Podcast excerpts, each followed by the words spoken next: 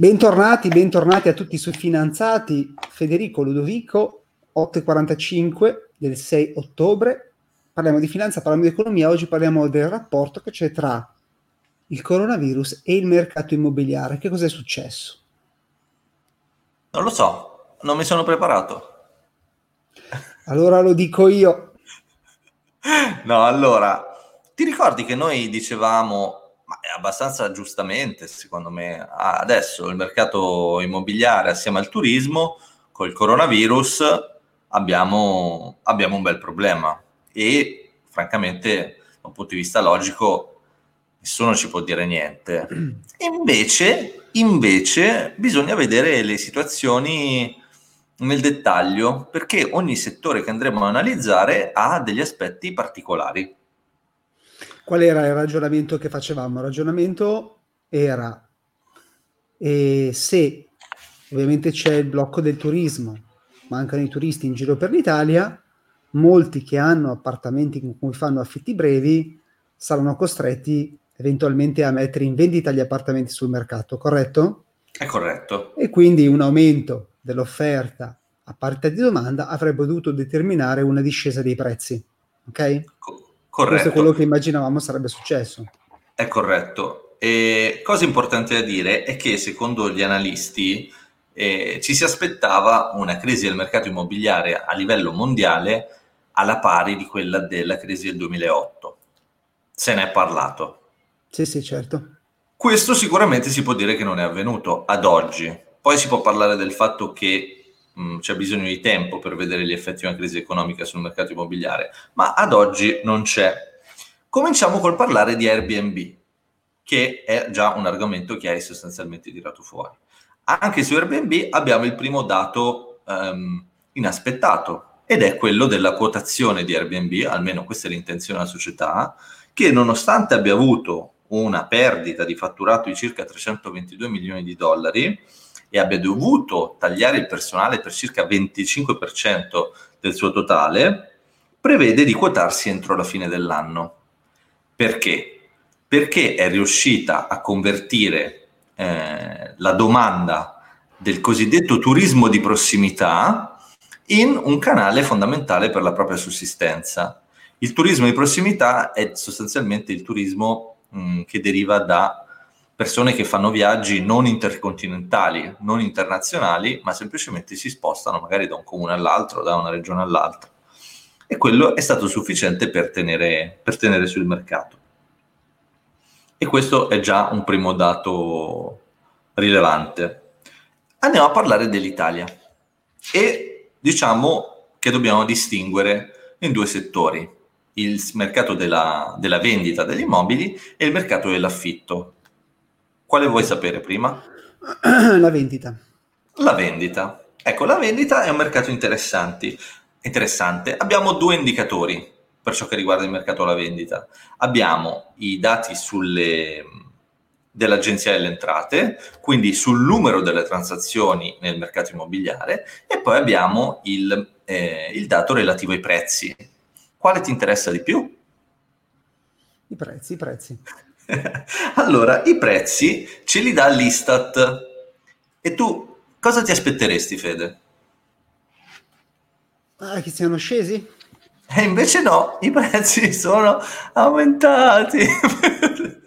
I prezzi sono aumentati nel primo trimestre dell'1,7% sì. e nel secondo trimestre, dato ancora provvisorio, del 3,4%. Stiamo parlando del mercato immobiliare italiano mercato immobiliare italiano nel suo complesso.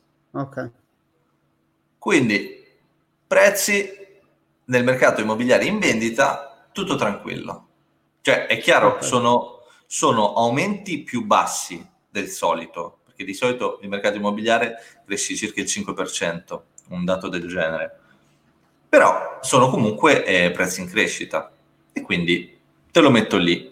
Per ciò che riguarda invece il, il numero delle transazioni, delle operazioni, perché transaction in inglese, delle operazioni nel mercato immobiliare, la fonte è l'Agenzia delle Entrate e, e qui invece c'è un, un, dato negativo, ovvero nel primo semestre c'è un primo trimestre, scusa, il volume è diminuito del 15%, nel secondo trimestre del 27%, e invece il terzo, che è quello provvisorio, parla di un meno 6%. Quindi abbiamo un meno già... 6% rispetto a cosa? Rispetto all'anno prima o rispetto al... Rispetto all'anno precedente. Rispetto all'anno okay. precedente. Abbiamo un commento del nostro amico Umberto che dice che il numero di transazioni anticipa i prezzi storicamente. Quindi secondo Umberto il fatto che ci siano meno transazioni ci dice che poi in futuro si abbasseranno i prezzi. Vedremo, Umberto, vedremo, chi lo sa. Ormai certezze ce ne sono poche. Il discorso degli affitti, come ti preannunciavo, come vi preannunciavo, è un discorso diverso. Abbiamo in questo caso i dati di immobiliare.it.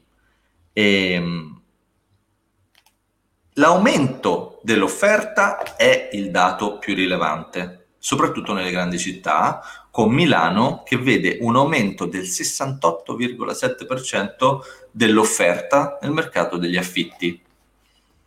Chiaramente a questo aumento dell'offerta è accompagnata una diminuzione della domanda. Ma tu mi sai dire se c'è stato anche un aumento dell'offerta sulla vendita? Beh, no, io ti posso dire in che senso aumento dell'offerta sulla vendita. Cioè che è aumentato il numero di case poste in vendita.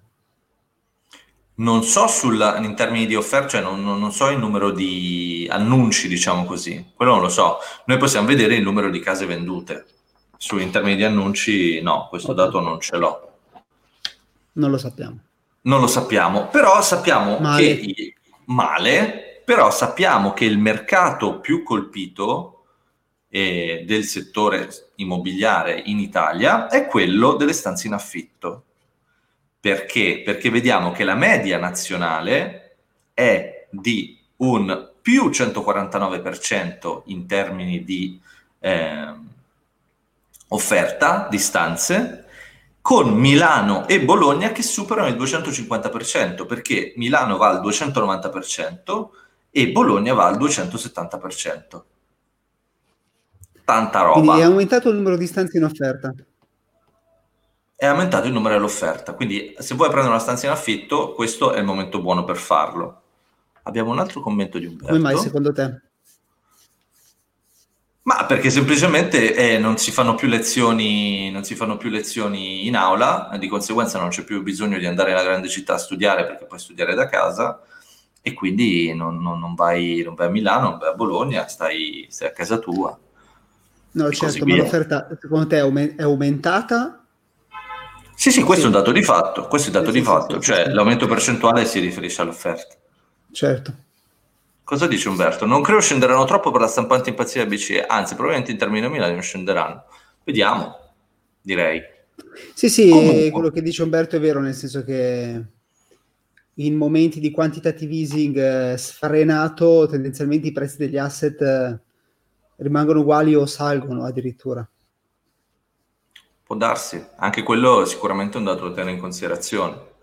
E concludo questa carrellata dando degli, degli shot in Francia, in Germania e in Inghilterra.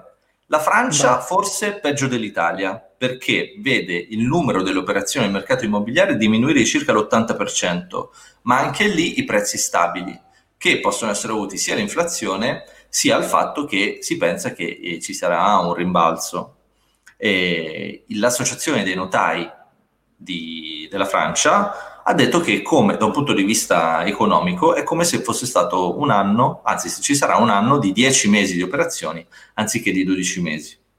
La Germania invece, che io non so, non so cosa dire, rimango sempre basito, è stato definito il mercato più resiliente d'Europa perché da un punto di vista immobiliare sostanzialmente non è stata colpita dalla crisi e vede proseguire quel trend di crescita che va avanti da circa dieci anni.